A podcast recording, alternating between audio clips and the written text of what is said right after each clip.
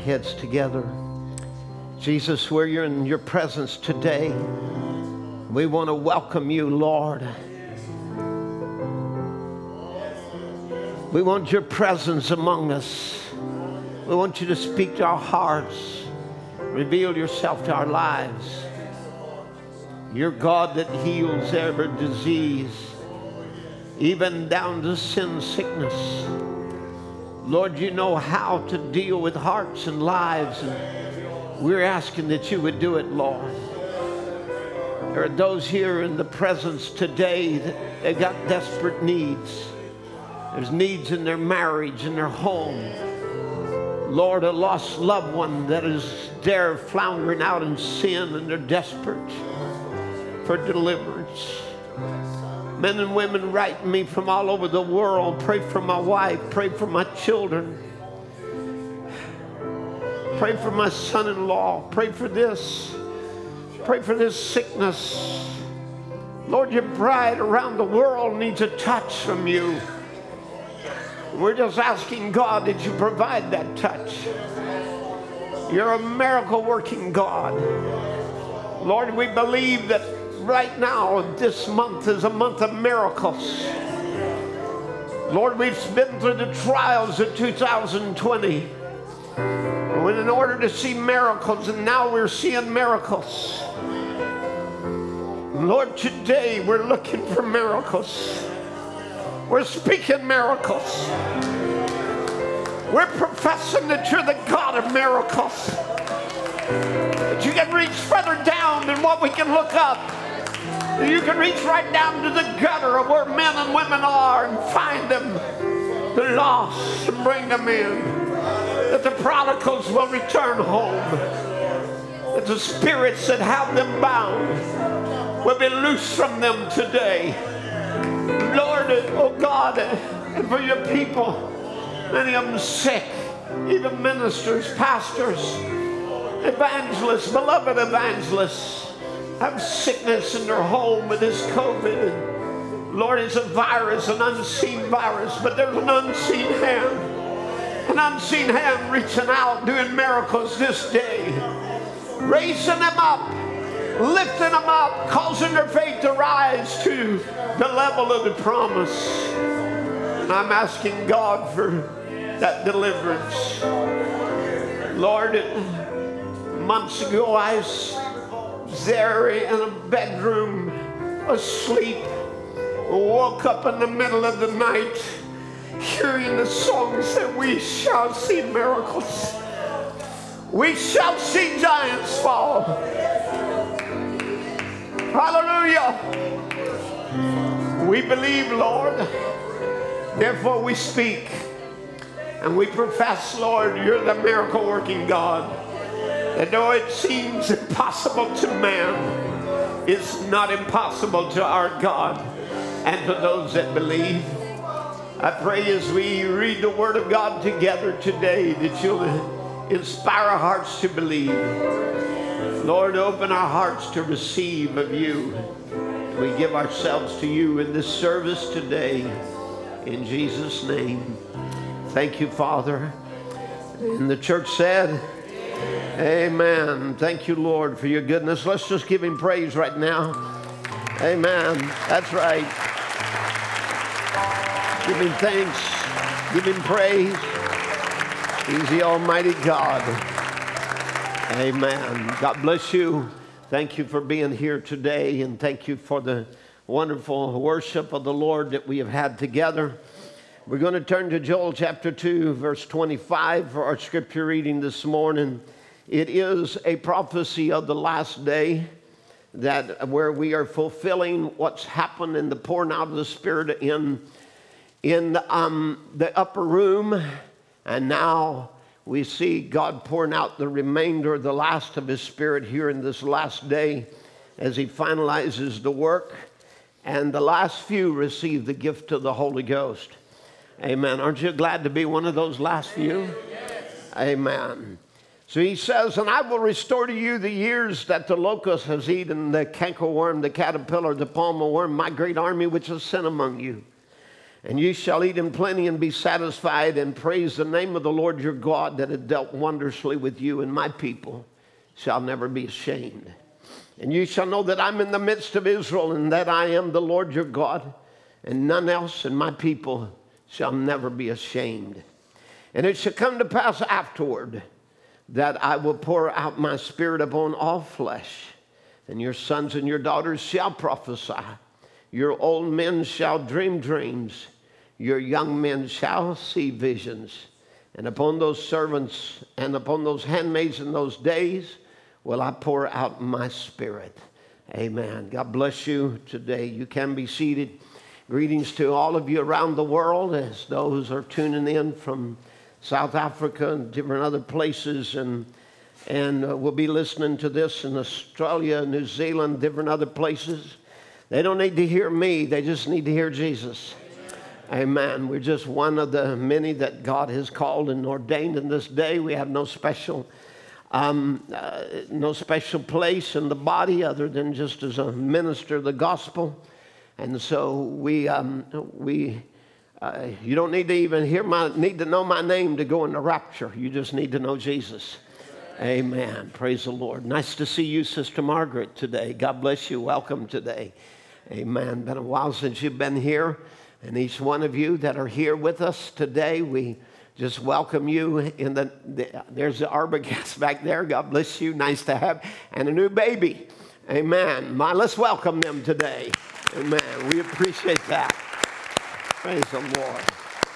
Amen. That's wonderful. We, we appreciate um, uh, that family very much, and we thank them for being with us today. We're going to look um, into the Word today as I had promised to do last week and do part two of Is There Hope of Revival? And we dealt with what the Pentecostals are looking for. And, um, uh, you know, last week and that revival and the ending of that divine healing revival. And we showed how that um, we're not looking for a, another divine healing meeting like that. Brother Branham said it never was God's will for all of that. Said it should have been in every church and every service, laying hands on the sick and they shall recover. But God had to do that to get our faith back in the promise. And so, uh, again, um, we, um, we, we find in the message um, uh, you know, Brother Branham preached a sermon called Trying to Do God a Service Without His Will. And many are calling for revival and they're calling for America to be revived. And we dealt with that. They cannot be revived because they have crossed the line between judgment and mercy. And so, uh, again, um, but we, we, we, of course, are looking to the promise. What is there in, in there for us, the bride of Jesus Christ? Amen. And um, Brother Branham spoke on this, um, trying to do God a service in um, Shreveport in 1965. And one of his last sermons that he would preach before he departed. And um, and he, he said, God is sovereign, you know, and, and we find this is true. God is so sovereign that he's sovereign in the way that he does things. Nobody can tell him what to do. You can't make him do anything. You can't really call God down and make him do something. Uh, God does things on his own. And when he does, he puts things in the hearts of men to begin to call upon God to do things. And, uh, and, of, so, and of course, um, he said that God is sovereign. You know, that people are wondering why we can't have a revival, but God is sovereign. And they have tried for the last 120 years just to revive Azusa Street and have not been able to do so. But um, he said, I, I was discussing with a group of my fine brothers, they were Baptist brothers, and said, they told him, said, Brother Branham, we can only have a revival um, if we would take word by word by word and page by page and by letter and um, and and he says I believe I, I, believe too page by page. They've been trying to do that all along, but they said but we must have the perfect um, Greek uh, uh interpretation of the word. What Greek the Greek um, has says so that we can have a revival, and it will take getting the word, uh, you know, every word translated with a perfect meaning. And um, he said, Well, you know, I hadn't read too much, but reading the history of the church, Nicene Council and the pre Nicene Council and Nicene Fathers, they were arguing back there about the Greek. He said that was 2,000 years ago. And one would say it means this, and the other says, well, it means that. And said, just like our language, you know, you, you can have different, a, a word and it will uh, have maybe the same uh, sound, but it will have a different meaning depending on how it, it, it is uh, being used. And um, so, you know, it's, um, and he says, and he said um, to them, he said, um, but, you know, God uh, wrote it like that. And he said, all of this trying to interpret it and getting everything just perfect. He said, all the Word of God is inspired. And he said, I, I, Jesus said, I thank thee, Father, because you have hid these from the eyes of the wise and the prudent, but you reveal it unto babes, such will learn. It's a revelation of him. And so they said, to do this, he said, it won't work to, to get this uh, a new interpretation. As you know, there's probably, well, I don't know how many interpretations today of the Greek. I've got a, a Bible that contains 40 of them. Uh, you know, the, the different uh, Greek uh, interpretation. But he said a revival will never come until God, the sovereign God, sends it. And then he might take up a little nitwit that can't even sign his name and do it with it. He said, that don't even know good English, let alone the Greek. And he said that's what he did when he, Peter preached at Pentecost. You know, this man couldn't sign his name, he was ignorant and unlearned. Amen. But he said God does things that are so strange to our intellectual thinking. But um, you know, the, the different ones, they they all thought they had it just right, but God went down and got fishermen and bypassed the Caiaphas is the high priest and the, the learned man and the scribes and the Pharisees and took a little ignorant fisherman that couldn't even sign his own name. And, and so he, he takes something that out of nothing to do something for his glory. Because uh, he's the God who would take a world that was in chaos and make an Eden out of it. And then he, Brother Branham uh, shared his views of this, and he said, You know, he said, if anybody's got the mechanics for revival, it's our brother, noble brother Billy Graham. Uh, but he said, mechanics is all right, but the mechanics won't move it. It takes the dynamics to move it. And he went on to explain to these brothers that you can take and build an automobile, put fine seats in it, and have fine pistons, and prove by science what it can do, but unless the dynamics is there. She's just a dead piece of goods. And so, you know, he, he, he said, um, um, you know, there, there, again, that people are getting, you know, the, this. He said, but, and, and trying to work up great things and got the mechanics for it and, and, and the system, the education, the, the religious system, the seminaries, everything in place to try to bring a revival. And he said, But you let God in His sovereign grace just speak to some little nitwit, a little nobody, and let His Spirit fall into a city when man can't go to work and women can't wash dishes and the maid can't make the bed. Uh, screaming and crying with their hands in the, up in the air. He said, That's revival in the will of God.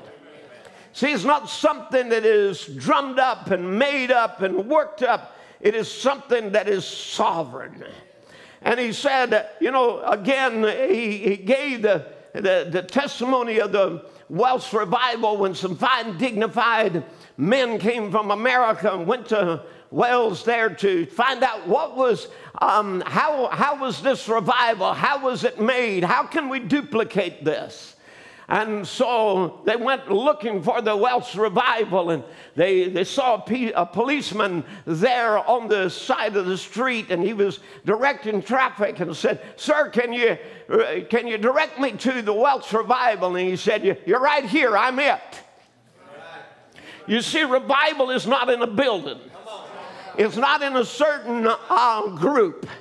Revival has to come in sons and daughters of God.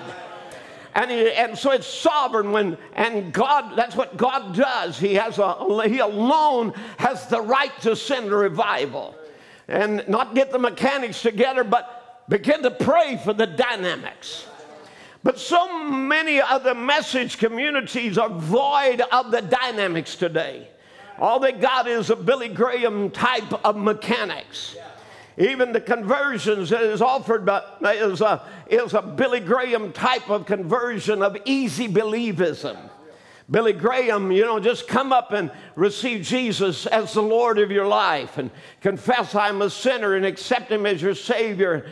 And, and what did he find after they made their profession of faith? He himself said, I'll have 30,000 converts and I'll come back a year later and I can't find 10 of them. And, and of course, um, he, he blamed it on lazy preachers who he would give the invitation cards to that they signed, I've received the Lord, and they didn't go and follow up and make a visitation. And he blamed it on lazy preachers and rebuked the preachers. And Brother Branham said, That's not the problem, Billy, you're missing it. He said, The real problem was you didn't take them far enough. You got them to make a confession of faith but you didn't take them far enough. And today it's not come up and accept Jesus, but um, just sit in your seat and accept the message and, and, and Brother Branham is the prophet. And I'll tell you, that's pure blasphemy to call that the new birth. Amen. No wonder we got a bunch of rotten eggs in the nest today. They have never been with the male bird. Amen. They've never received the life from Christ. Now, of course, um, Brother Branham told us this himself in the message, Perseverance. He said that's the way that people does about coming to Christ. They lay the foundation. I want you to listen carefully. They lay the foundation of believing on the Lord Jesus and accepting Him as personal Savior, and maybe going on to Christian baptism. But when it comes to following on through, to the baptism of the Holy Spirit, somebody explains it away from them, and that's the reason they are the seed fell by the wayside or fell on stony grounds, or let me add, you know, fell among thorns. Whirling has come and choked them out, and they lost the victory that they did have. And of course, this brings us now to the cycle of revival and death that we are experiencing in the world today. And, and this is, would begin with um, Revelation 2 and 4 that says, Nevertheless, I have somewhat against thee, because thou hast left thy first love.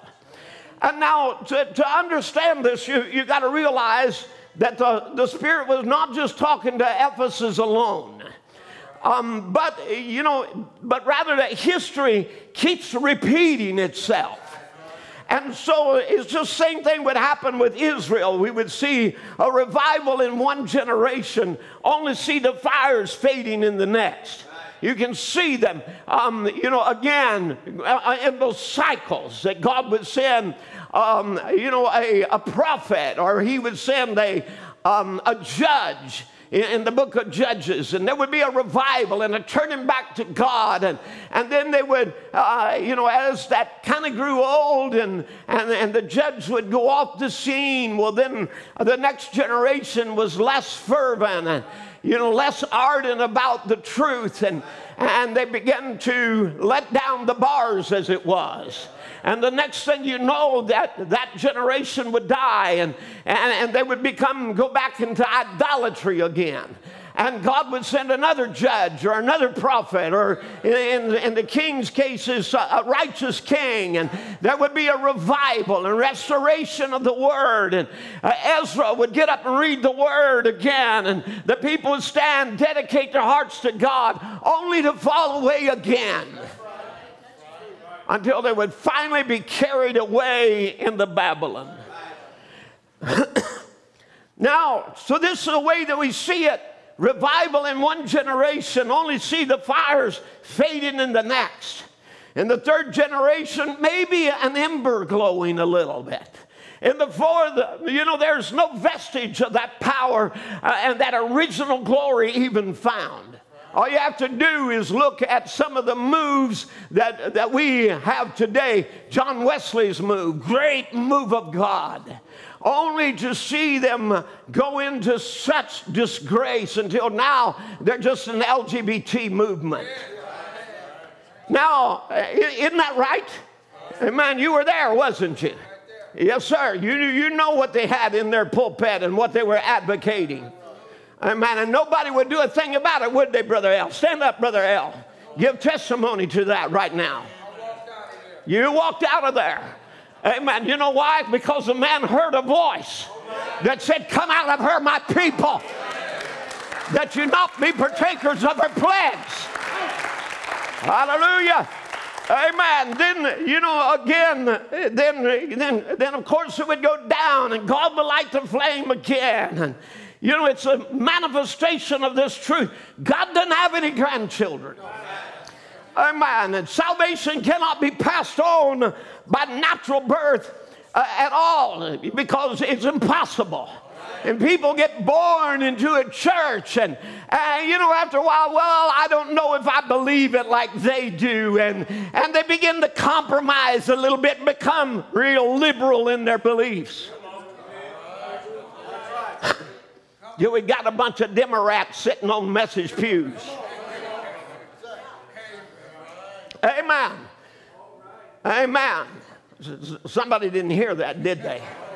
Amen. That's exactly what I meant. A bunch of liberals who don't who are unable to judge between right and wrong.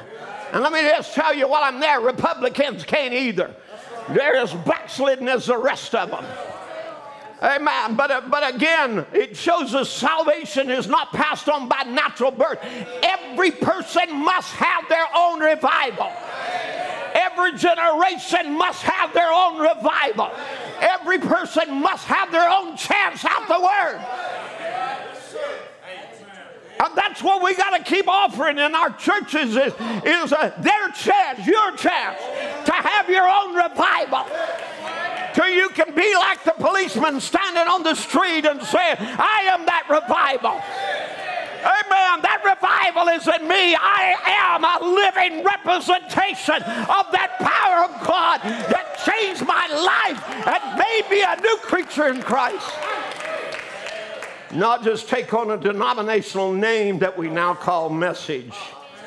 And many of them are just as locked up as tight as denominations are and they are part of the group that have been indicted in this generation because they crucify the effects of the word.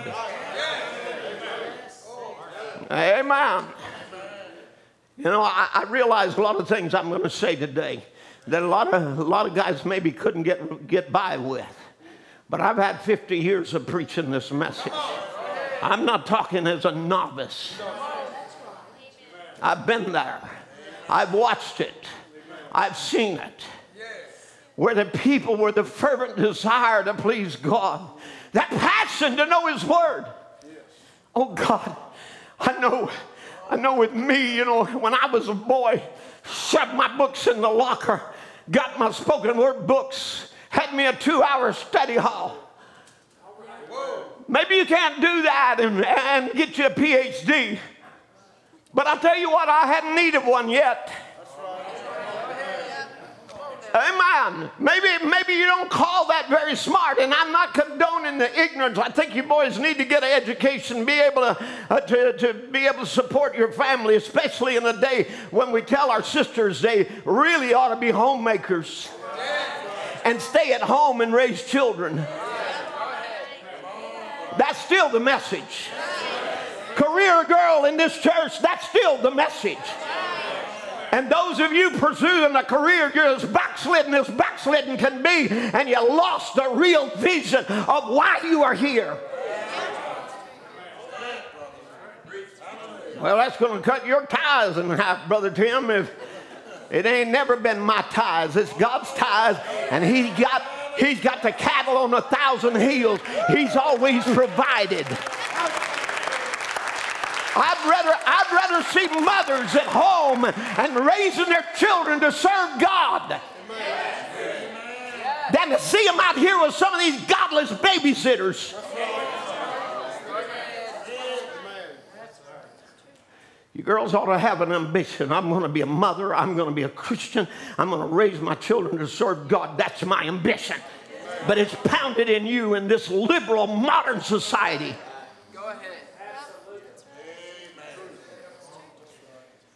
I'm a feminist.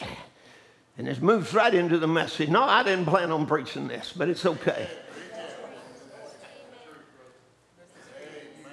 It's still the message. And you men ought to have a goal. I'm going to make it where my wife can raise my children and nurture them. And you young men ought to have a goal.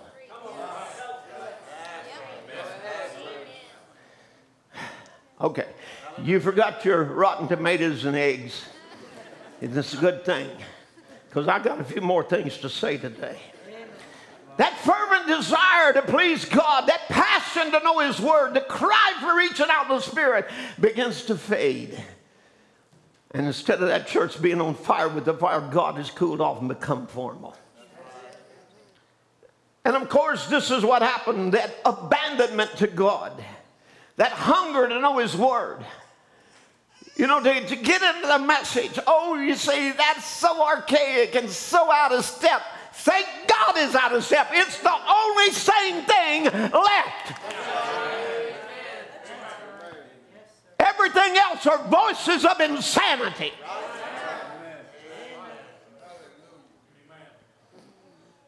The people change their matter of dress, their attitudes, their behavior. They get lax.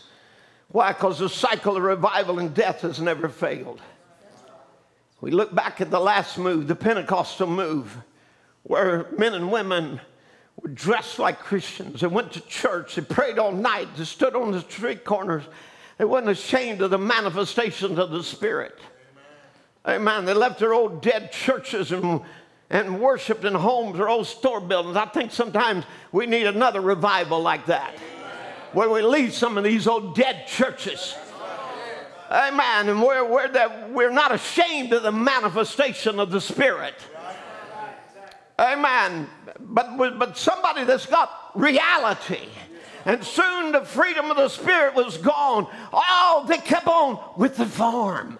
Because the Bible said they would have a form of godliness, but they would deny the power thereof. Now, so again, the power to do what? The power to live an overcoming Christian life. Now, but, uh, but again, Brother Branham preached a sermon called How Can I Overcome? And in there, he was talking about how to overcome against this Laodicean spirit.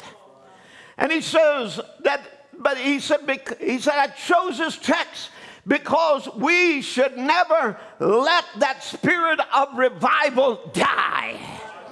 We got to keep in revival constantly, revived every day. Amen. Stay in the Spirit. Stay in the Word. Hear the voice of God. Amen. Come on with me. He said, I, he told an experience of crossing an old log, and he'd stepped out on it, was across the creek. And he stepped out on a big chunk, fell off, and he must have all, almost fell into the water. And he said it looked good on the outside, but inside it was just doty and rotten. He said it, and he said that's the way Christians are becoming. And this is what caused him to preach this sermon. He looked at that log that was laying in the water, and he said, and he looked as he stepped back and looked at it, he said, That's the way Christians are coming. Now listen, he wasn't preaching this to the Pentecostals. He was preaching this to his own church. Amen. And he said they've been dead in sin and trespasses so long till they become doty. They can hold no weight at all. They don't know what overcoming means. So he said, That's when I began to think of this text. And he said, There you go. You take a Christian that's supposed to be a Christian and you let the life of God go from him. And the experience and the joy of serving Christ and living in a church where such is going on, and he rottens twice as quick. Oh my. Now, so again, we, we look at that and, and, and we begin to realize, oh God, keep me true in this hour. Keep me fervent. Don't let me be lukewarm. Now, so in, in this, he even describes this, and I'm going to read this and, instead of paraphrasing it. He said, I was talking to someone the other day and said, and he made this observation they're very careful, even many of the holiness group, not to call the Holy Ghost Holy Ghost because they identify themselves with Pentecostals when they do that. They say Holy Spirit to keep from saying Holy Ghost. Because the Pentecostal common people just call it what the Bible says Holy Ghost, which Holy Spirit and Holy Ghost is the same thing, but they're very careful about it. Listen. They don't want to be identified with them tongue speaking people, and that's the Holy Spirit itself. Now, friends, bring it right on down to our generation, down to 2020. As Brother Branham was preaching, ashamed of him, he said they blushed to say, I speak with tongues. Yes, I believe in visions. Now, and he said, What happened with these kind of people like this? He said, they, you know, when, when the enemy went out under sanctification and go back to conversion, you get baptized, you believe, you make a profession, you get baptized, and, and, and, and whatever. When the enemy went out under sanctification and they were washed out, then that spirit come back and found that house empty and not filled with the Holy Ghost and the, and the state of the church becomes seven times worse than itself, than it was. Amen? And so there again, you can look and you can almost look at every move that there's been. When they refuse to go on with God, when they lost their revival, they become seven times worse until God identifies them with their mother whore and calls them a harlot. And the judgment is on them as well as is with Mother Whore, the first, the first denomination, the Roman Catholic Church. Now, the, you know, the second reason that people, that revival dies, another reason for no revival is because we're predestinated. And we're secure, and the rest can go to hell if they want to. And there comes no burden for the lost and there comes no outreach into the spirit and no, no travail of soul for those that are lost, no concern. And, and Brother Branham told us this in the fifth seal. He said, when John Wesley came along after Zwingli had come and Calvin, and he got to church, and, and Calvin got to church to a place on security, they didn't want more revivals because whatever's going to be is going to be. That was all. And they just lived any kind of life. So again, we can come to the point in our minds what we hear, we're the predestinated bride. We're the we're predestinated to be there until the point that we just become lax. Well, we're going to make it. The word said we're going to make it. We're predestinated. Well, I'll tell you what, if you are predestinated, if that is your destiny, there's going to be a fire and a drive in your life pushing you to that destiny.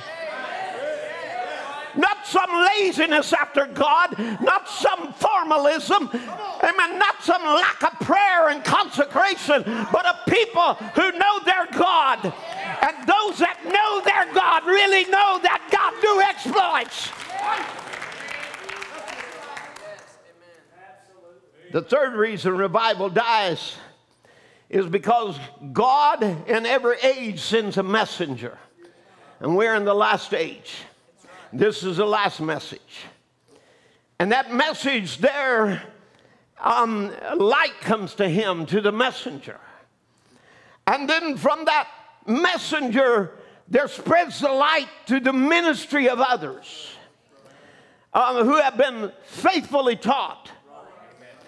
Amen. But those who of course, who go out don't always learn how necessary it is to speak only what the messenger said. Remember, Paul said the, told to warn the people, say only what he said, 1 Corinthians 14 37. If any man think himself to be a prophet or spiritual, let him acknowledge the things that I write unto you are the commandments of the Lord. What came the word of God out of you, or came it to you only? He said, they add here or they take away there, and soon the message is no longer pure, and the revival dies down. How does the revival die down? By adding to. You know, we, we, we got to embellish the message a little more. We got to make it something that, that it isn't. We got to add our own uh, little thoughts and twists to it, and where the ministry gets puffed up. Amen. A little, little revelation comes to him, maybe an inspiration. Oh, brother, glory to God. You know, do that again. And he, he goes and he tries to do it again. And the next time, it's not the inspiration,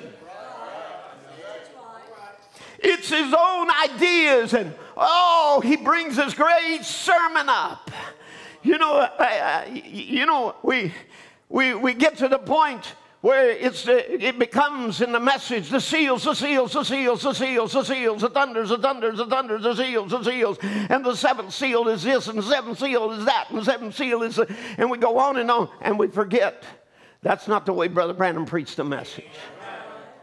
He preached on the seven seals, and he come back and preached the world is falling apart, and God in simplicity. Amen. The flashing red lights are the sign of his coming and warning than judgment. And all kinds of different messages there. Is your life, not your wife, is your life worthy of the gospel? Amen. He began to, he, he, would, he would go and, and preach on these different things. And then he would come back with Christ, the mystery of God revealed. Amen. The seven, the seven trumpets, the feast of the trumpets, or, or some of these other great, great things that would, that God would expand, but then He would come right back down and begin to preach on things that dealt with your everyday Christian walk. Because I don't care how much you're here in your knowledge, if it don't, if it don't come down to a Christian walk, it's worthless. Amen. First thing you know, a man would say, Well, I can read between the lines. Well, you can't read between the lines of Brother Branham's message. The message was taking the Bible and the stories of the Bible and reading between the lines. We already got what's between the line, and it matched what was on the line. But you know, we, we then revival dies down. First thing that you think you know, they don't want the Holy Ghost moving in the songs. They don't want the Holy Ghost moving in the pew. All they want is some dignified intellectual preacher that can never bring a revival because he don't have a revival. He's got knowledge and intellectualism instead of the word of God and it don't produce a life. Brother Branham tells us that every fresh and true revival because men got back to the word in their age. And he said every age was a rebuke. You left the word of God, repent and come back to the word. And I say, I say, we need a repentance. Across the world, we need a repentance and a coming back to the word. Then you wouldn't have these stupid ideas that Christ has left the mercy seat. Amen. Then you wouldn't have this blasphemy that is going on. That man is already saying, well, you know, we're, we're already in the rapture, and to the point they do away with the literal return of Jesus Christ.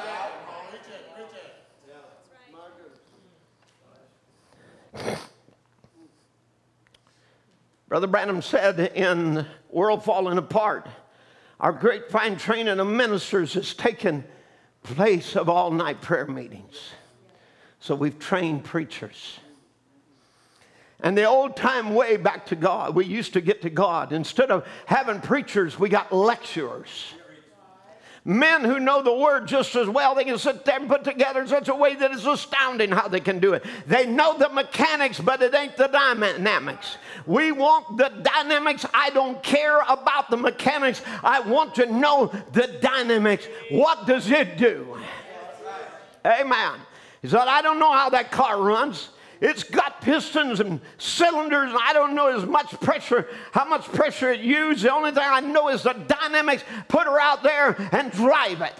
That's what we know. God made a promise. I'll pour out my spirit upon all flesh. Your sons and daughters shall prophesy. How's he going to do it? I can't tell you. I just want to know the dynamics of God's system. That's the main thing. You know, when Brother Branham left here, he left us a car that would drive, it would run. He left it running. Amen. As I've said, it would drive down to healing. It would drive down to miracles. It would drive to the real power of the Holy Ghost. It would drive down to the, it would take you to the baptism of the Holy Ghost. It went somewhere. Amen. To a holy life, to godly men and women. Brother Branham talked about seeing a train. He said, had this Zephyr engine. I don't know anything about it, but you know, it looked so pretty. He went to the dining room, and the Pullman uh, showed him um, all the different, um, uh, or the, to the Pullman, and, and, it was showed by the conductor all the prettiest uh, things, the bells and whistles on this beautiful train. He said, about like churches today, big spires and PhD and LL. Oh, oh no they ain't educated maybe but you know in, in school and learning like that but they've educated themselves into the message where it's just a knowledge instead of a life and he said, standing behind the pulpit, fine robe on, curly hair, bow, and said, Oh man, the prettiest. He said, Brothers, I'm sick of this Hollywood evangelism. But he said, um, uh, you know, uh, he said that, that, um, as, as he looked at that train, he, he went through it and he said, Well, when's it going to move? Can it move? He said, No, sir. Well, he said, I'd like to take a little ride. He said, It can't move. I said, Why? He said, There's no fire in the engine. And he said, That's what's the matter with the church. It's plussed up and decorated up with no fire in the engine, and you can only move by the fire. Amen. So what we need today is the Holy Ghost and fire. Amen. Now, the, the message that the prophet left us had fire in it. Amen. It had power in it, had deliverance in it, had the Holy Ghost in it. Amen. But that's what's uh, happened. So many have uh, accepted the tradition of easy believism, the message of Billy Graham, and instead of the message to Abraham, and that will send you the, to the tribulation just like it did to Lot.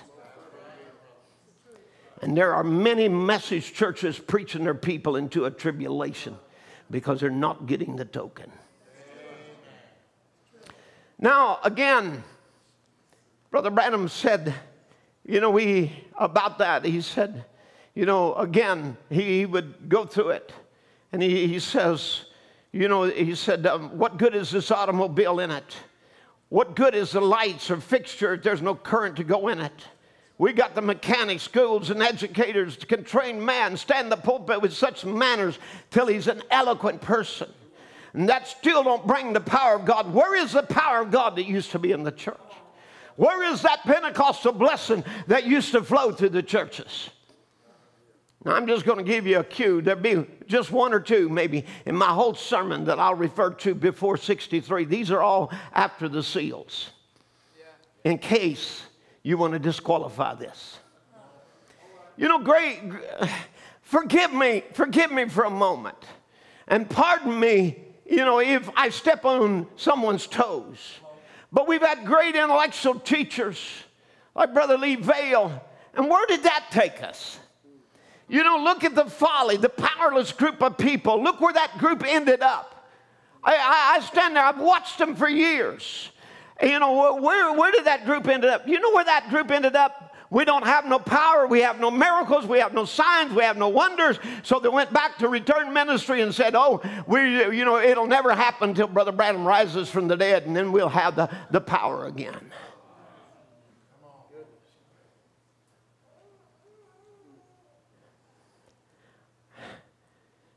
Nothing's going to happen until Brother Branham comes back. Let me just correct that for you. There ain't nothing going to happen until Jesus comes back in the church, in the midst, and in the ministry. And, and people quit putting him out of their churches like a bunch of Laodiceans who have closed the door on the Holy Ghost and the power of God. While I'm cleaning the house, the other side, the Coleman Thunder group all screaming and hollering and claiming that to be the bride's revival. Calling themselves the headstone ministry. People all jumping up and down and shouting. And, and you know one group of them you know crying out to their preacher calling him elohim elohim and another uh, saying that their preacher is the holy ghost. And, and, and you know what nonsense. It's idolatry Amen. And then, you know, jumping up and screaming and calling that the bride's revival, which is nothing but a bunch of man made um, emotional workup.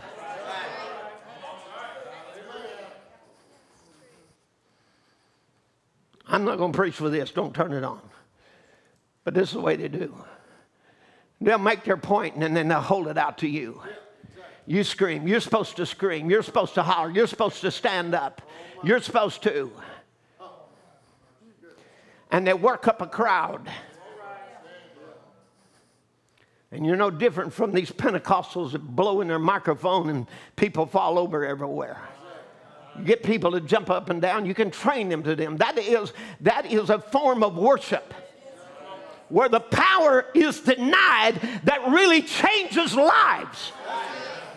Amen. And once more, he said, There's where Satan got in to make it all mechanics that's one movement, and, and no dynamics, and then back all dynamics and no mechanics. We got to put the two together. We got to come back to power. We got to have the power of the Holy Spirit, but we got to come back with the Word to feed this machine. You see, people make their balance or lose their balance. You clip this wing, and it's no, you know, it's all word, and, and, and this one over here, the emotions is clipped, and you just flop around in a circle. Get over here, and you got all emotions, and the word is clipped. The word.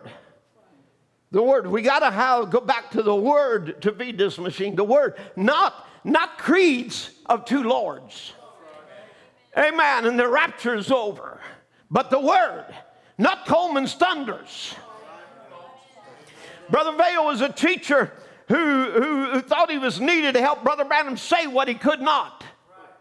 You know, he was the Aaron to Moses that didn't, you know, that uh, didn't have his own method, and, and, and so he was the Aaron to Moses. But remember, the Aaron to Moses didn't have his own books that everybody quoted, or the exalted teacher over the prophet. And it's not a Coleman or wannabe apostle to, to, to bring clarity to the message again to help Brother Branham say what he could not, because Brother Branham never taught the, the thunders were the virtues. Amen. They, and, they, and they too have to have their own books because what they believe is not found in the message. Amen. They add here, they take away there, and soon the message is no longer pure and the revival dies down. How careful we must be to hear one voice, for the Spirit has but one voice, which is the voice of God. Amen. And we heard the voice of God in this age. Amen. I don't need you to bring clarity. We need to say what the prophet said. Amen. Brother Branham, Brother Branham said, you know, uh, this as, as he began to cry out about these things and the voice of the sign. He said he heard their cries and their groans and their prayers. They were only waiting for God, God was waiting on them. They, he had his prophet out there in the wilderness, speaking of Moses, but he was only waiting for his people to call him into action. And I believe he has the same thing today, waiting for his church to call it on the scene so he can act. The promise of today is ready, but he's got to get the people praying and groaning like they were down there, and then it'll come on the scene. When the people, amen, God's got the word ready. But you got to get in a place where, God, I want you more than life. Amen. Where people don't just, oh, yeah, I need the Holy Ghost. You know, I got this pornography, I got this, and I'm grieved here or there. But until, God, if you don't give me the Holy Ghost, amen, I'm going to die right here till you become desperate. They called for revival. Brother Branham said, he said, How can you have revival when the word can't work through you? He said, I'd like people to answer that. How can you do it when you deny the very revival itself? Well, did the prophet speak of forms of godliness? Now, we're living in some serious times. We're living where people are in the spirit of this age, where knowledge has increased, and the spirit of rebellion is upon people. There's more people are in the spirit of the end time. They really are. But let me tell you, there's a bride who also will be in the spirit of the end time. And when we begin to see God move among us, when we begin to see miracles happen, Amen. When we see one like Sister Karen, who was who the doctors didn't give five minutes to live, or maybe five years, but whatever she would, she would not have any quality of life, and see her in the service today, well and whole. Hallelujah. Amen. When we see a miracle like Sister Lana, amen, one day sick, didn't feel good, same way, all the way through, yet, yet there's something empowered her and moved her out of her seat and around the building she ran, declaring her victory. Amen. What happened? She goes back to the doctor the next day. It's gone.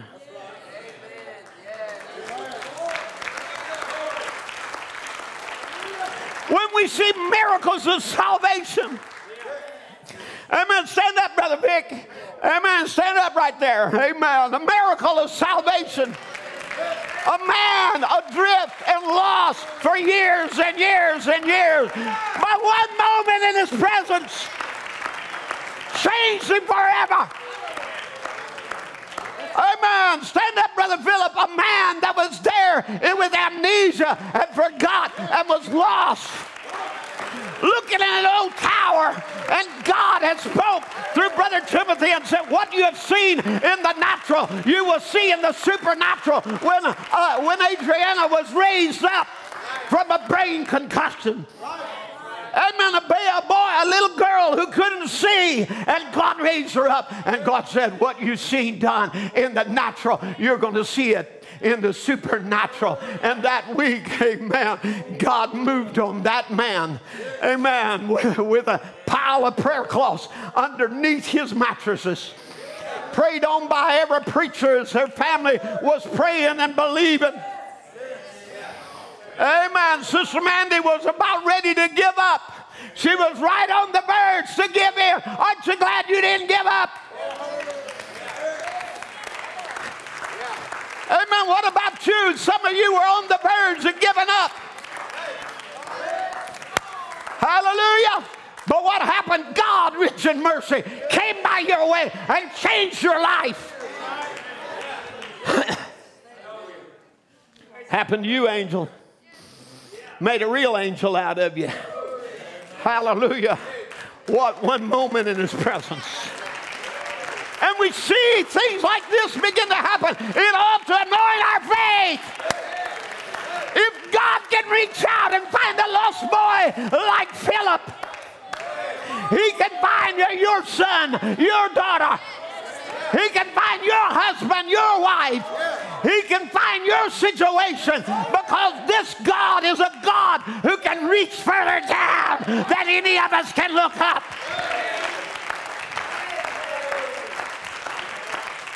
In other words, he can reach further down than even what I can look up and see because many of people I gave up on that God didn't.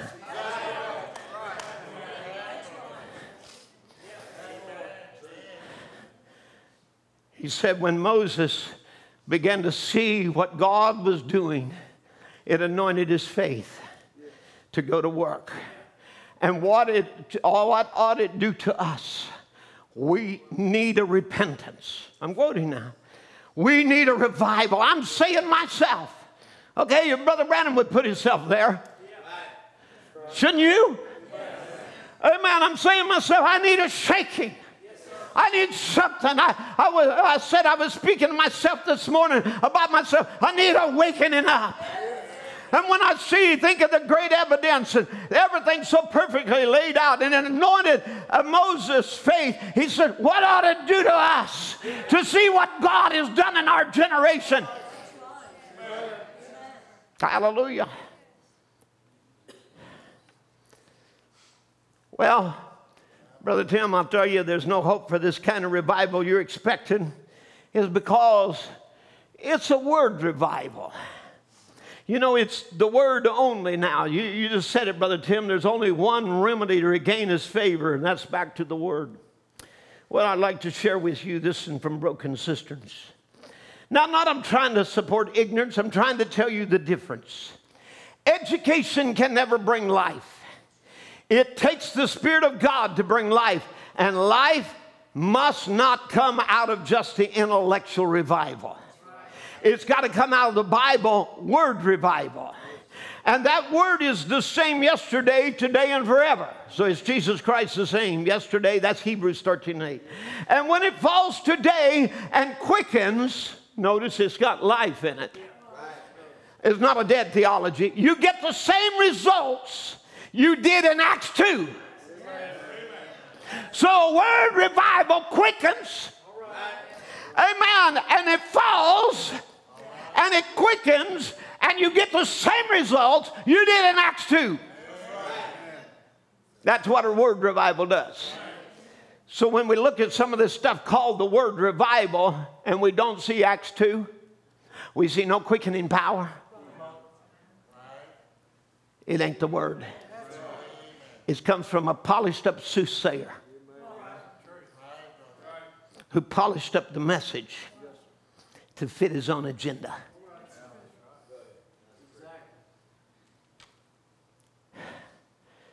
And the message look, he said, if obeying this word, taking this range finder, in other words, he was talking about bringing it into focus.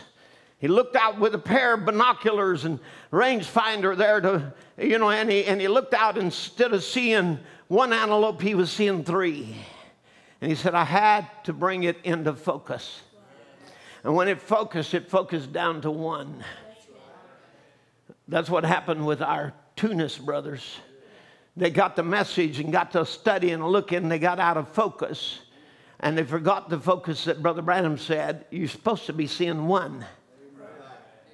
And he said, and bring it down to place till I can see the same thing those apostles saw. Uh oh. If I bring it into focus, I'm going to see the same thing those apostles saw. Amen. The same gospel they preach and produce the same results because it did for them. It'll strike the target every time, no matter what the church has said and the people claims to be. He said, that's what I want to look at, that word to see it. It's exactly in focus to see the same vision they saw and to do the same job it did for them. It'll heal the sick. It'll raise the dead. It'll cast out devils. It'll bring forth a glorious church who is willing to sell, seal their testimony with their own blood if it comes necessary to do that. That's what happens when a word revival comes. Amen. God in simplicity, Brother Branham said, when man gets so educated and smart till he tries to put his own interpretation. Well, like they say, the baptism of the Holy Ghost, oh, that was for another day. But, but if they don't, well, it wasn't for another day, but I tell you, it didn't come like they did on the day of Pentecost. We receive the Holy Ghost when we believe and stuff like that. You see, there are those who absolutely have went to seed on the quotes that this is not the day of Pentecost or the repeat or the return.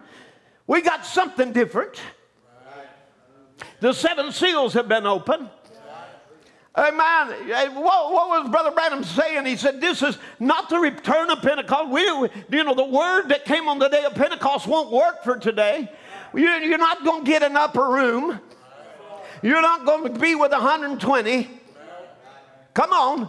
And the Holy Ghost, you wait on it for 14 days or how many it was. You see, that's, that's not the word that, for, for today. The, that has already been released. We don't have to wait on the Holy Ghost. You can receive it right now, today, in your seat, down at the altar, in your bedroom, in your car.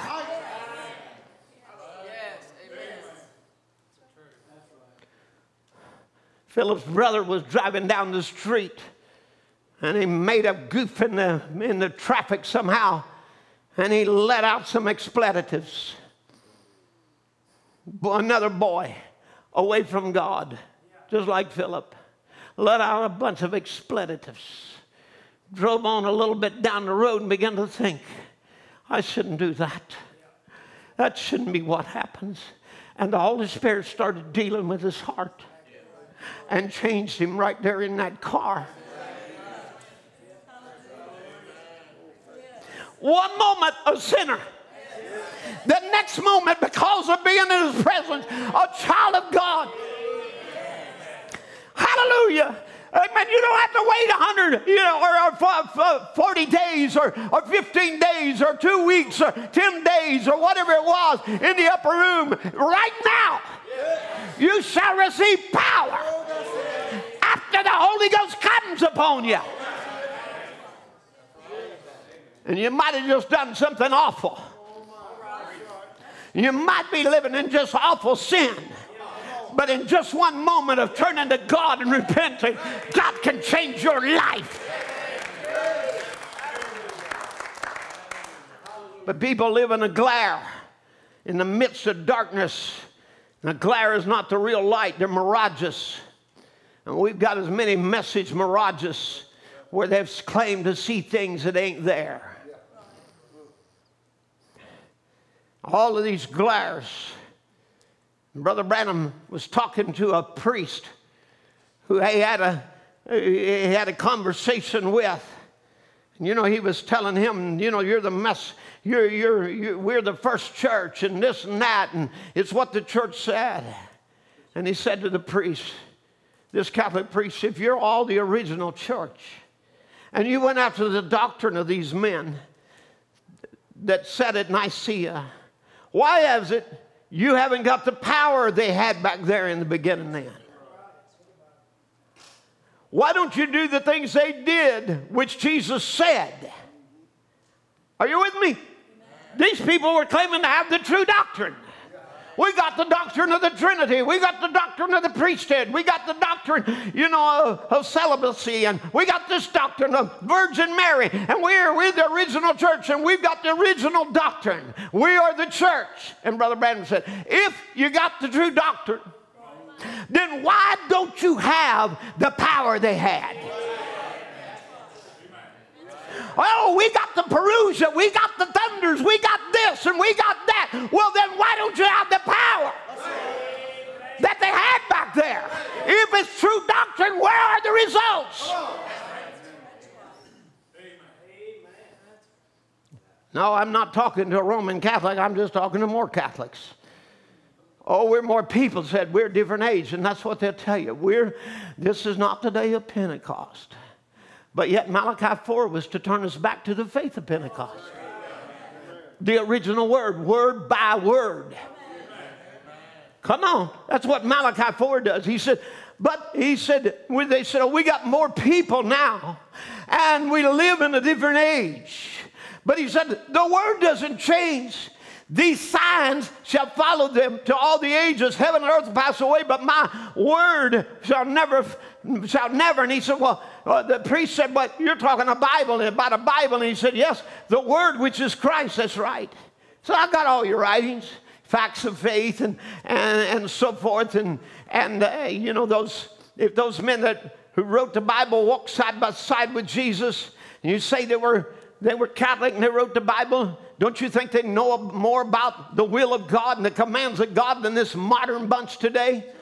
He said, Notice if it's the church, then when they obeyed what God said originally, and it's the Word of God, look at the miracles and signs and so forth they had, and you don't have them at all today. It's an evidence that God is not with you. Let that ring around the world just a moment. Because I ain't preaching the Catholic Church, I'm preaching to message people. Let it ring around the world. Let it ring in this church. You see, if we don't have them, it's evidence God isn't with us.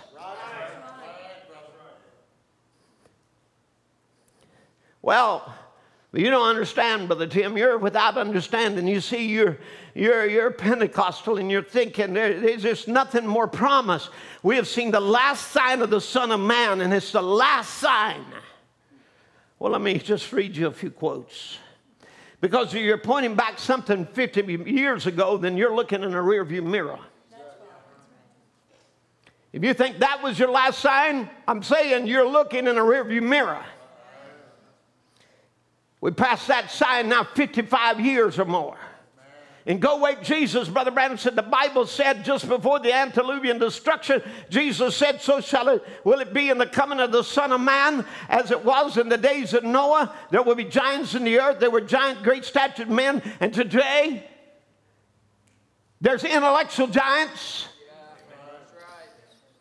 Come on. He brings it right over. He said, Today they're giants, but they're intellectual giants. There's men who are great men, great powerful men. They know the Greek just like they know the Hebrew, everything. They can sit to, set it together so intellectual. But where is that revival? Where is that God that burns on the heart of the human being? Not how intellectual it is, it takes simplicity to bring the power of God. And as I was with Moses, this is a 60 sermon, but it's, it's wonderful. Oh, how the church ought to look this morning to find the Spirit working amongst the people. If you want a church home where the Spirit uh, that raised Christ from the dead. The Holy Spirit will, will, move among the people.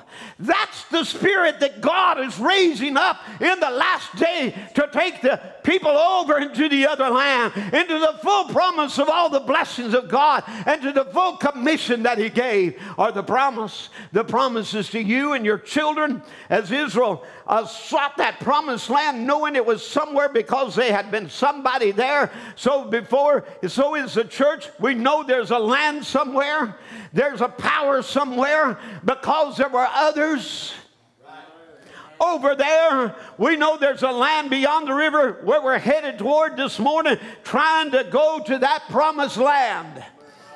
Amen. So you see, Joshua, he knew that that land was there. He went first and he come back as a witness.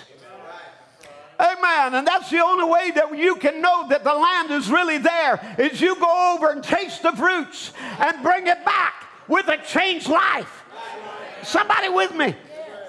God called ministers ought not to be stuffed with theology, but have visited the land where they're going bringing back the evidence of the divine love and the power of Jesus Christ to make known to their congregation that there's a land beyond the river. Amen. But brother Jim, we're astronauts. You know, we're not in the plane age. We're not. We're just not flying around here low like the Pentecostals did, or we're not in the horse and buggy age, and we're not in just the car age. We're in the astronaut age. All right. So he says, he said, We have moved out of the airplane age. We got more power now. The astronaut age has come in. What it, we have come into a spiritual age of astronaut. See, going above. It's the same spirit, only more power. Amen. Amen. Come on. It was the same spirit with Wesley than, than that was with, with Luther. Come on but it was just more power. It was the same spirit that was with Wesley and Pentecost, but it was just more power. It's the same Holy Ghost in the Azusa movement that's here now. Just more power. Lifted higher, can go higher, see more, believe more, be more like Christ. Not the automobile, not the horse and buggy, not, not the airplane, but the astronaut. He speaks on above uh, each one. It's called the eagle age. How many knows you're an eagle age? Amen. God calls prophets eagle, eagle age. We realize from the Bible in Malachi 4, we're promised the last day. He likens his prophets to eagles. He calls himself the eagle. He is a great eagle, and he's able to achieve himself a bride. He's going to, in this last days, to be able to get that bride, that ministry that's so exactly like man and his wife becomes one. And when Jehovah gets his people like him, then he lives in his people, and they are one and it fulfills the scripture exactly what he said in St. John 14 12. He that believeth on me, the works that I do shall he do also. And it's to fulfill what Jesus said would take place as it was in the days of Sodom, so shall it be in the coming of the Son of Man. Now is the astronaut age. The astronaut sees things the horse rider, the automobile, the airplanes, either sees. He goes higher. The airplane is down here bouncing around in the clouds, having blowouts and hit downs and everything. But he goes beyond the clouds of creeds and denomination, moves to heaven, plumb away from everything. The astronaut age, we're living in the astronaut age just as sure as God has testified by the natural happenings there. He, so he's, he's testifying if we if we've achieved an astronaut, God has achieved what he promised to achieve in the last days according to Malachi 4, only that he has to get somebody in his hand who can cut loose from the airplanes and automobiles, what more, not look back to what it was, but more power to lift him higher. Lift him into the presence of God. Lift him up where all things are possible. So if you're an astronaut, then you're in that age that it lifts you up where all things are possible. Amen. In the countdown message, Brother Branham says, there is, the hour is coming. The hour will come when we'll have to have rapture power. Not only to heal the body, but to change it in a moment, a twinkling of an eye. Christ will be so real into their bodies till he can change it. By his great death, what he purchased. And today, that token I spoke of last night, hold it before them and walk into this astronaut and he's in prayer. Granted, Father, where visions, oh, in the astronaut, where vision, powers, world beyond known, and oh God, where all the great mysteries is unfolded in these seven seals is made known to man. So it's not just doctrine, there's a power that comes with it. It's not just a mechanics, but there's a dynamics that goes with it. Amen. So now we come down here. So you say, but it's the age of the Son of Man. We've seen the last sign. The last thing that the church is going to see is Christ manifested in his power, in fullness in his church just before the fire falls. Hallelujah. Hallelujah. You are that last sign. Hallelujah. Are you with me? And he said, The church is ready. She's sealed in to ready to come. There will be a big outpouring of the Spirit, yes, sir, to grab that church and take her into the skies. Because, see, the church, the word, the bride, and Christ's ministry is in his bride, which is his body, the supernatural spiritual body of his on the earth. His spirit is in there living his life right out until him and the church becomes one in the wedding. Till they become one. Amen. Again, in What Shall We Do with Jesus? He said, God's little flock that believes the word, the mechanics is ready too. We've had 50 years of teaching. It's ready for the dynamics to set it afire with the Holy Ghost.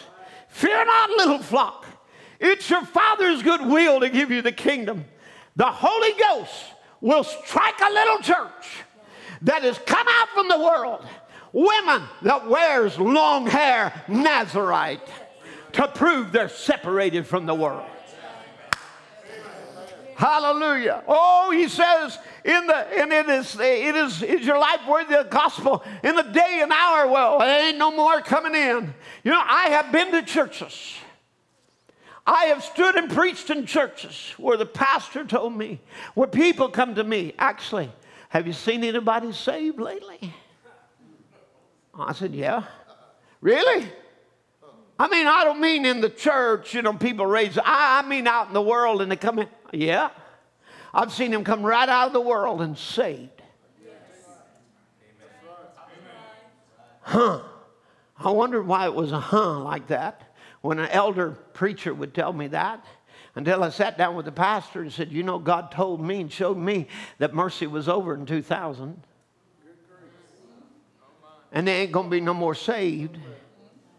I, I thought, who, who, when did God die and leave you in charge? Amen. For you to make such a foolish conjecture like that. Now that's been 20 years ago. And look at the opportunities that's been wasted because people didn't even have faith to even invite their neighbor, to invite their schoolmate or anybody else to church because there was no hope of salvation in that church. I tell you, it's time to get out of that rotten church. Ichabod is written over the door. You blasphemed away the Holy Spirit.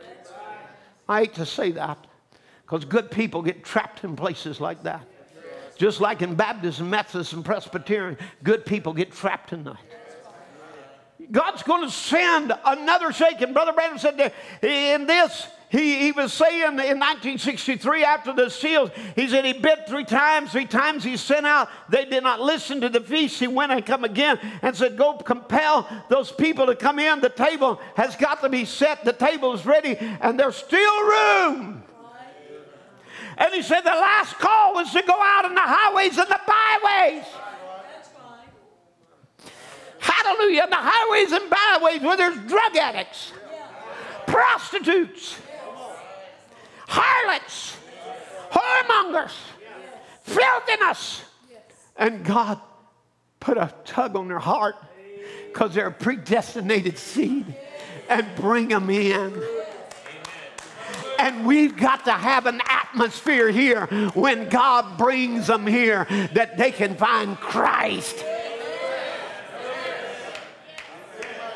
Not an attitude of us four no more in the room. You know, it's already closed and it's already over and it's already finished up and there's no more room. There's still room. And I want to tell you if you're lost right now today in this church around the world, there's still room for you. Hallelujah. Hear little sister writing me, Sarah, saying, I was a prodigal. I was in sin. The last thing my daddy wanted was, before he died was to see me saved. And now, Brother Jim, I'm saved. I'm saved. I'm saved. I didn't build this building for COVID. I built this building so the prodigals could come home. I didn't build it for social distancing. I built it so that God could come down in our midst and the Holy Ghost move throughout the place and sinners weep their way to Calvary. I'm giving you the word, there's still room. The table is ready, but there's still room. And the last call, and listen what he says. He said, maybe in the next few months, or something or year or whatever it is, God is going to send another shaking across the country. For there's somebody still out there somewhere Amen. I just caught sight of a man right there, put his handkerchief to his face and weeping right there because one day in our dedication service, a man who had wandered and, and had been up and down and in and out for years and years and years and years, but he heard a message of how God would meet a man and on a log and change his life forever. And right there on that log, on that pew, right up there in that mezzanine, God met him and changed him forever. I tell you, it's time for backsliders to come home, for the cold and the indifferent to get a fire within their bosom and become the revival. It's time for the church to get ready for a celebration. Hallelujah! Hallelujah. Not like act like the older brother. We don't want them. They've strayed. They've been this. They've been up and down, and they've never supported, and they wasn't here when we needed them. And this, but oh no, bring the fatty calf. Hallelujah. Oh, you older brothers, so well, why do they get the fatty calf? I've struggled and I've been here. It's always been available to you, but you didn't make yourself. You didn't avail yourself of it. Every day, come on, you who have never strayed, every day you can have a celebration. We'll kill a fatty calf. Hallelujah. Every service is a service where the fatted calf can be killed and dancing clothes be put on and rejoicing.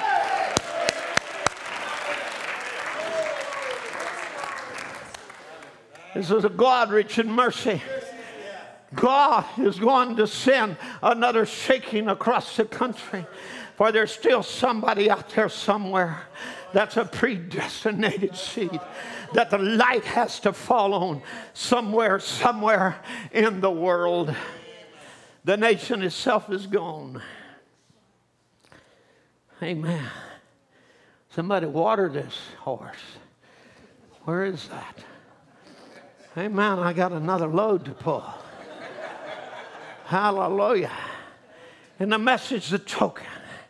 I'm looking for a time of a break forth of the Spirit of God in these last days that we're living in now for another surge of the Holy Spirit into the church for rapture and faith just before it comes. And everything is sitting straight and ordered for that. And I believe we're at a time that the word should have preeminence. And I believe it's time we ought to lay down our creeds and our thoughts and come back to the Word. Hello, message believer, today. Lay down your creeds and your thoughts and the way you think it ought to be. Come on, come back to the Word. Give that Word preeminence. Hallelujah. Get the Holy Spirit preeminence where He can move in the service. Hallelujah. Where He can reveal Himself. Perfect faith, Brother Branham said, I'm trying to get the church into a place where we can really see apostolic times among us. Moving among us, that's what we all hunger. I wonder if you're in step with the prophet. Amen. And it's just laying right at the door. We, we see it. Hallelujah. Amen. I pointed out this morning, we see it, but we want to see more of it. We want it to such flow that it'll be a help to us and flow out to others.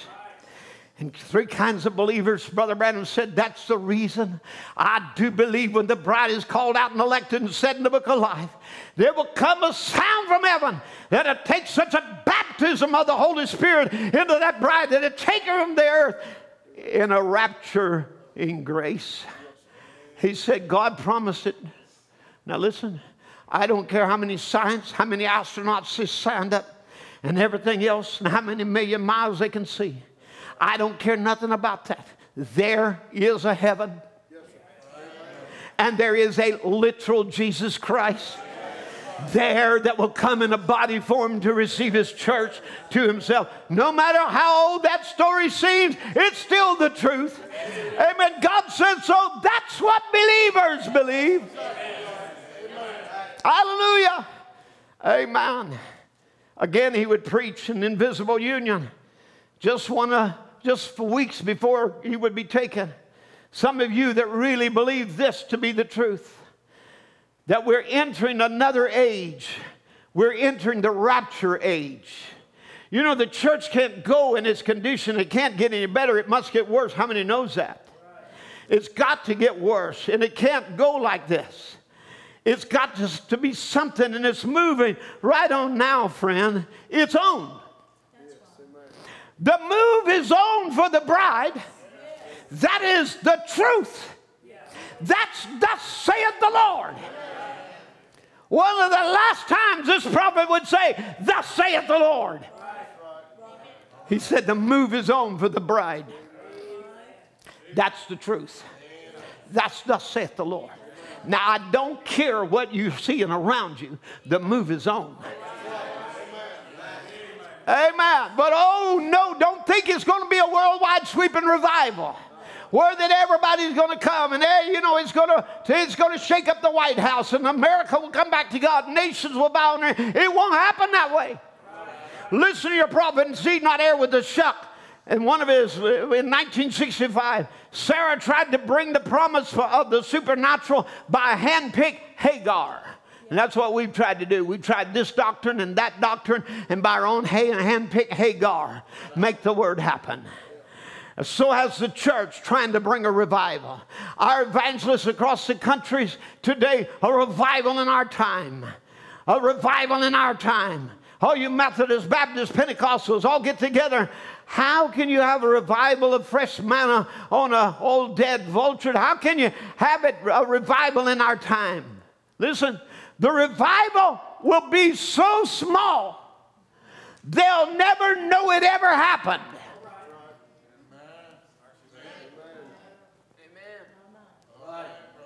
The revival will be so small, the world will never know it ever happened. We're not going to shake and get in the newspaper. We're not going to be out here, you know, on, on CNN, God forbid. I man, you'd have to be liberal to do that. And you'd have to be Catholic to get on Fox News. Because they're the last thing. Can you imagine the whore is the only thing that's got virtues anymore? And that is the status of Oh, maybe I shouldn't get into politics, but that's the status of the, uh, uh, uh, of, of the movement, the, the, the conservative movement today. Catholics. Their voices, Sean Hannity, Rush Limbaugh, all of these people, you know, crying out, crying out against abortion, against these other things, Roman Catholics. Amen. You know, what are they doing? They're trying to tell the harlots, you're worse than we are. You see, the Pentecostal says there's going to be a great thing happening. It's happening, and they don't know it. See, that's it for the word. The carcass is there, the eagles will be gathered, just as sure as the world. That's what it said. What is the carcass? The word. He is the word, the carcass, Christ. Christ in you, the same yesterday, today, and forever. Uh, how true it is. Sarah trying to get all the promises fulfilled. Do you see, in a great, like the church today, a revival in our time. What? By perverted promise? How are you going to do it when God never blessed our organization? God never did use an organization. When a message went forth, they organized and it died right there. He goes on and talks about it, how it died. And he said, he said, but now he has moved out of the Lutheran to the Methodist and to Methodist and the Pentecost. Now moved out of the Pentecostal into the seed. Because it has to be the seed. You can't beat nature. There is no nothing else there that will happen but the seed. So the seed, somebody get with me, the seed will produce itself. He is the same yesterday, today, and forever. The same pillar of fire, showing the same sign, the same power, the same God, the same miracles, the same thing. Vindicated the Word and the Bible just exactly. He's the same yesterday, today, and forever. So the seed will manifest itself in power.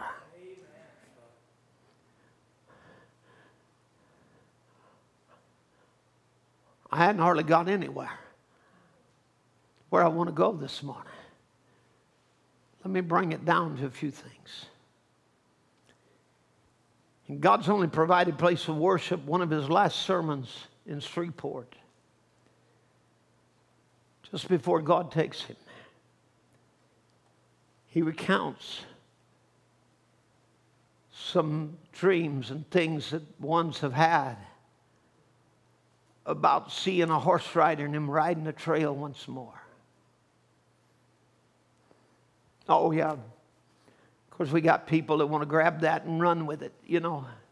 So we got this guy down in Trinidad. He's a great horse rider riding from the West Indies and riding back east to America, and he's got the revival now blasphemy. And he said, I was getting, I'm getting old. He was only 56. That's young, ain't it? Amen. And he said, I'm getting old, and I thought, will there be another revival? I'll see another time, and just remember from the west will come a white horse rider. We'll ride this trail again. That's right, we're ready. It's a promise. Yeah. Brother Branham really thought his ministry would go for another ride. He died only eight weeks after this. And it's obvious by now that he won't. For he said the only time he will preach is as a mortal. And when he returns with the saints, he will be immortal. Amen. I realize some will get offended at this, but you know, the, let me just say it while we're dealing with things. The return ministry bunch is conjectured and surmised at what's going to happen and have dried up on the vine and are dead, dead, dead. And the poor things can't repent, so they, they keep on doggedly insisting their same old nonsense. And they don't have a single quote where Brother Branham says, When I rise again, I'm going to have a ministry.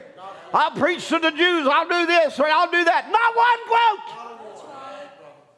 Just foolish conjecturing and speculation. And they've made our enemies laugh us to scorn. But I want to give it real loud and clear. This message still lives on. The messenger may be in the grave, but this message still lives on. And the bride, according to Revelation 10 8, is the one who prophesies again to every nation, kindred, tongue, and people. So, is there possibility of revival? The world falling apart, Brother Branham said, it seems like a drying out of the churches. Can't hardly find a church anymore that's alive with the Word and the Spirit of God and great things taking place like it was not long ago.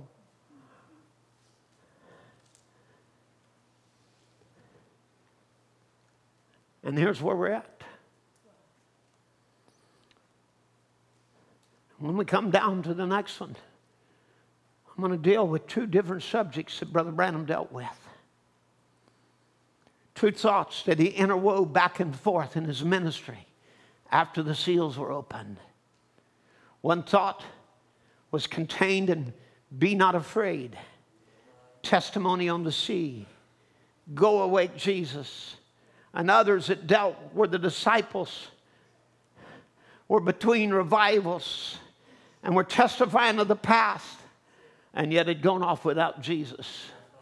And it describes where we're at today in so many places across the world.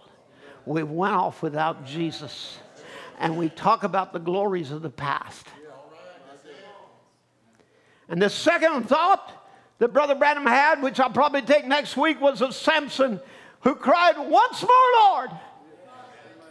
And Brother Branham preached a sermon on Samson as the as the present state of the church, a deceived church by the world, and warned his own church of being blinded and defeated and scarred and scarred and scared, scared of the new birth.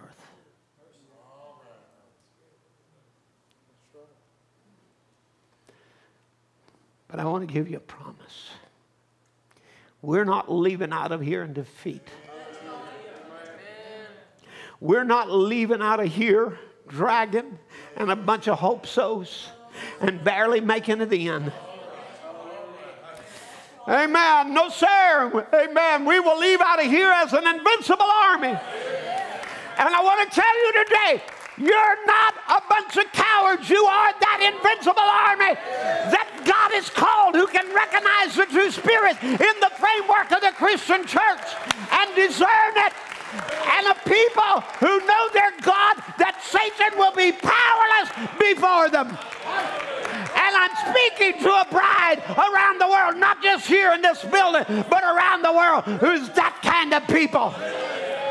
A people who says, I want God more than anything. I don't want to be doty Laodicean. I don't want to be a backslidden but I don't want to be carried away with the things of this world. I want to be sold out and consecrated and dedicated and my life given to Him. I want to be a hundred percent.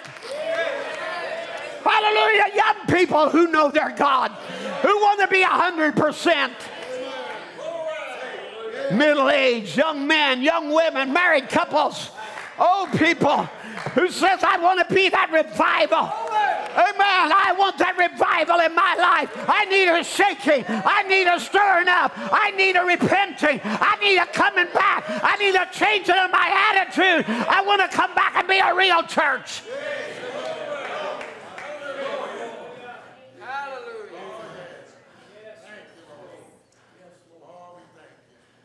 Who is that group?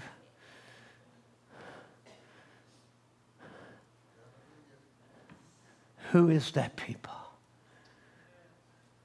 Who, after Samson was shaved, new locks started coming back in. Who is that people? Who is that people? Can reach back there and say, It's growing again. I feel it's coming where I can tie seven locks again. Same power of God in every church age. And there's power returning. And I feel it begin to surge up in me. And I'm getting ready for that time, for my final time, where I can get vengeance on that devil who has destroyed faith in the hearts of the people. Where I can get vengeance from my blinded eyes that the church has had, where I can get vengeance. I want to say, who is that people Brother Branham saw when he went down through that spooky forest that was groaning out there in the wind? Oh, days of miracles are past. Oh, old burn over forest. Who is that people? That he looked and he saw underneath them. They looked down on him. But underneath them, there's some little, little trees growing up. And where these are groaning, these are rejoicing. And they're waving in the wind of the Holy Spirit and saying, Yes, He's alive. Yes, He's resurrected. Yes, He's in our midst. Yes, He's the same yesterday, today, and forever. And the Holy Spirit blows through the church.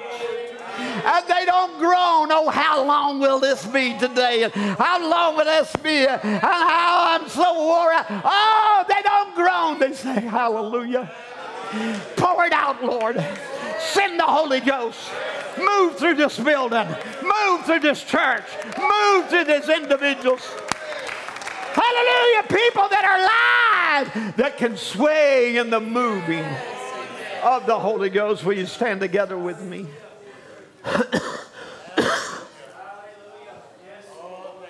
Hallelujah. Amen. Thank you, Lord. Thank you, Jesus. Thank you, Jesus. Will you worship Him just a moment? Come on. Thank you, Jesus. He brought me out. He brought me out. Oh, I thank God He brought me out. Just look out yonder where I could been. But oh, praise God, He brought me in. Aren't you glad for that today? Amen. Let the Holy Spirit just move in your life right now, in your heart, and just say, Lord, change me in your presence. Change me in your presence, Lord. Let me have that consecration, that walk, shake me down, get all the world out. I see you moving. Oh, I see the COVID virus going around. I know the Holy Spirit's got to be moving somewhere. Amen. I see sickness and death and this and that and the dying. I know that the Holy Spirit's got to be somewhere moving in the lives of hearts. Let it move on me. Amen. Let it move on me. If he said the move is on for the bride, that's thus saith the Lord.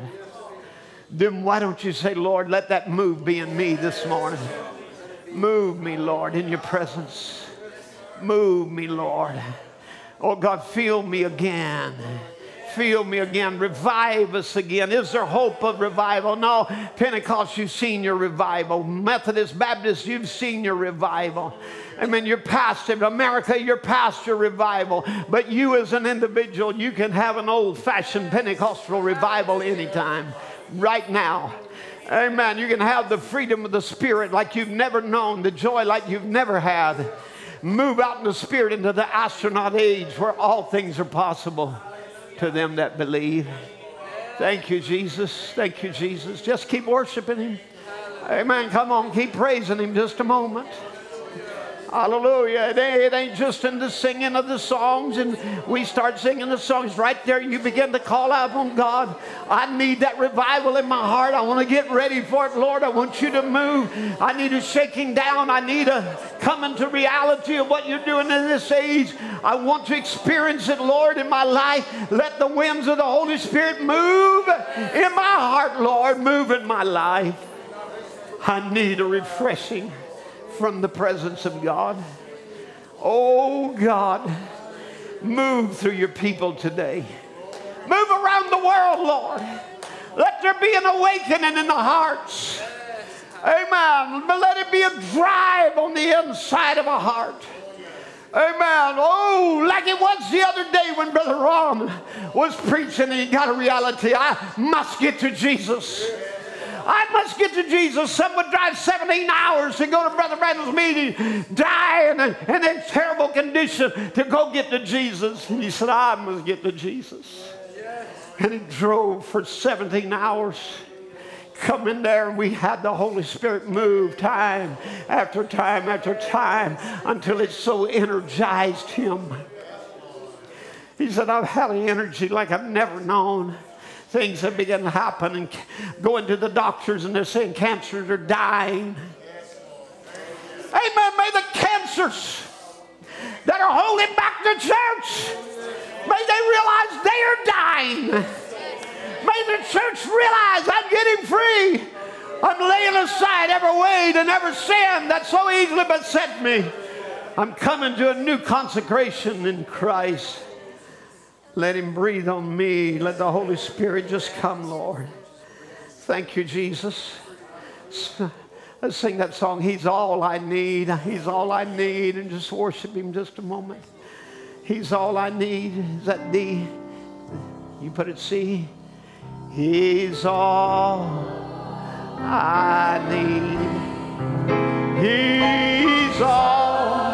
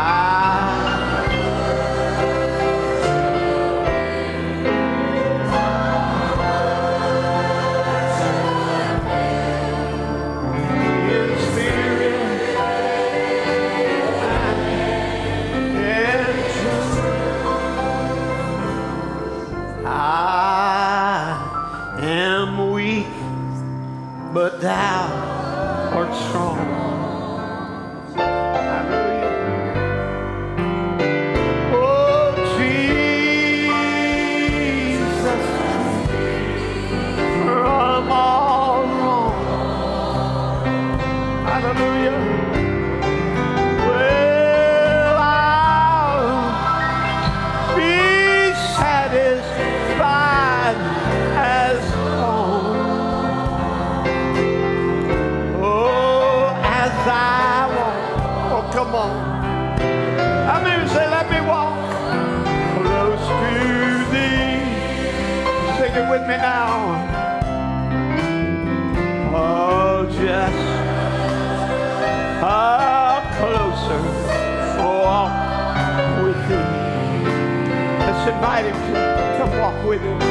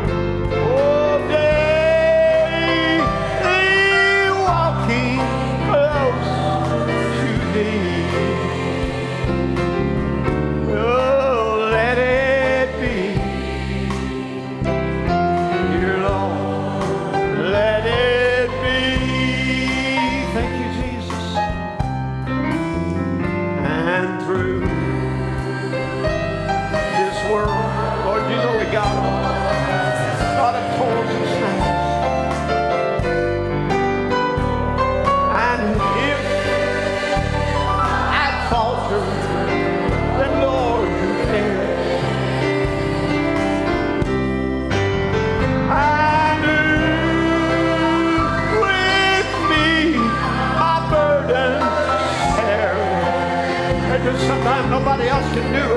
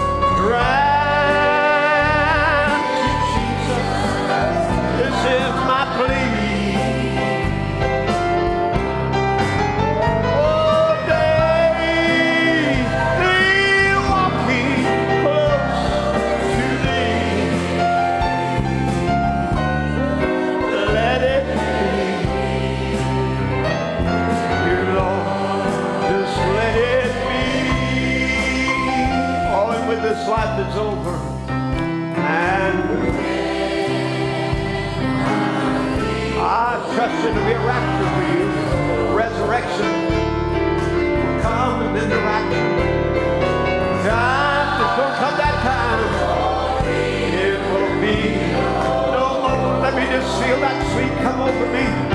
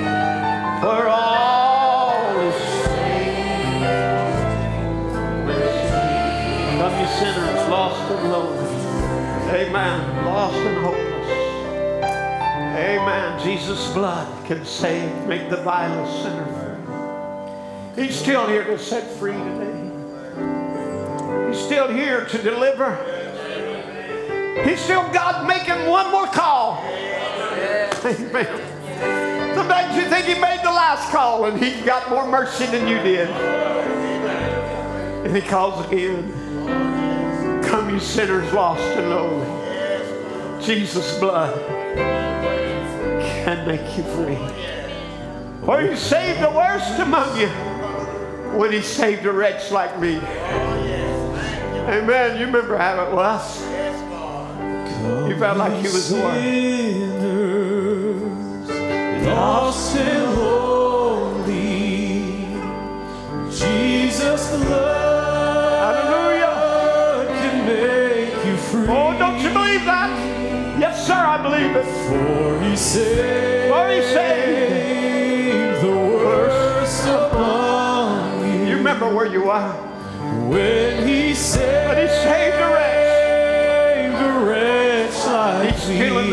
business today. And I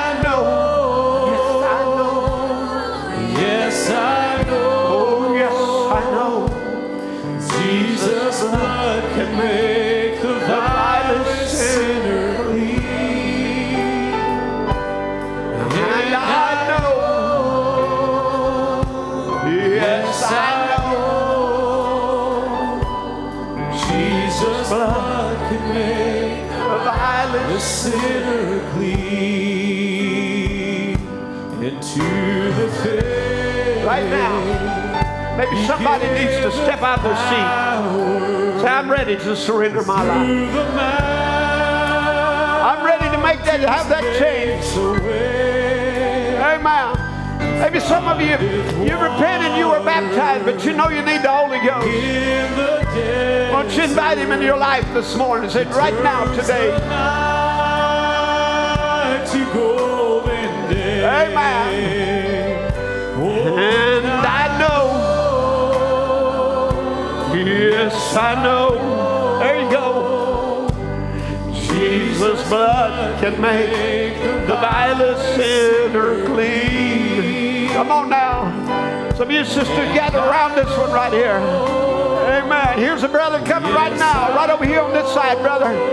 Amen. Brother Aaron, right there. Amen. Pray with this one. Some of you brothers come gather around this one. Forget your social distance this morning. Let's see the Holy Spirit move. Amen. Hallelujah. I'm scared of the virus. I'm more scared of the death angel coming to the land that's destroying souls. Hallelujah. Thank you, Jesus. Guide you to Oh, yes. the path of Thank you, Jesus. safety. Glory. Hallelujah. Make that full surrender. Hallelujah. every day. Glory to God. Amen. I know, Hallelujah. yes, I know. Jesus' blood can make the vilest sinner clean.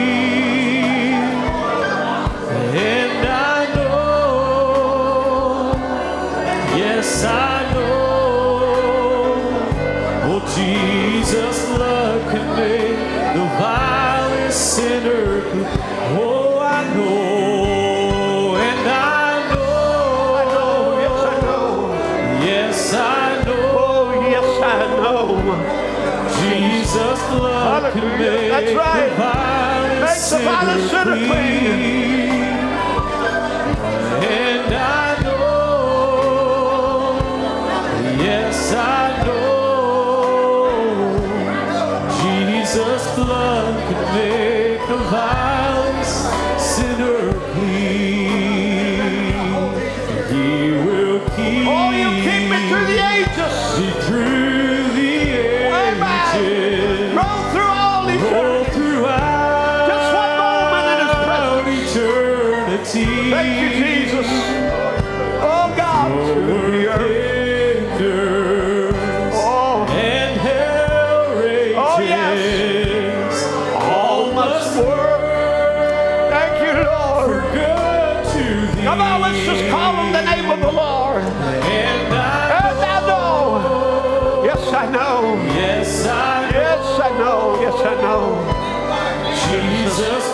could make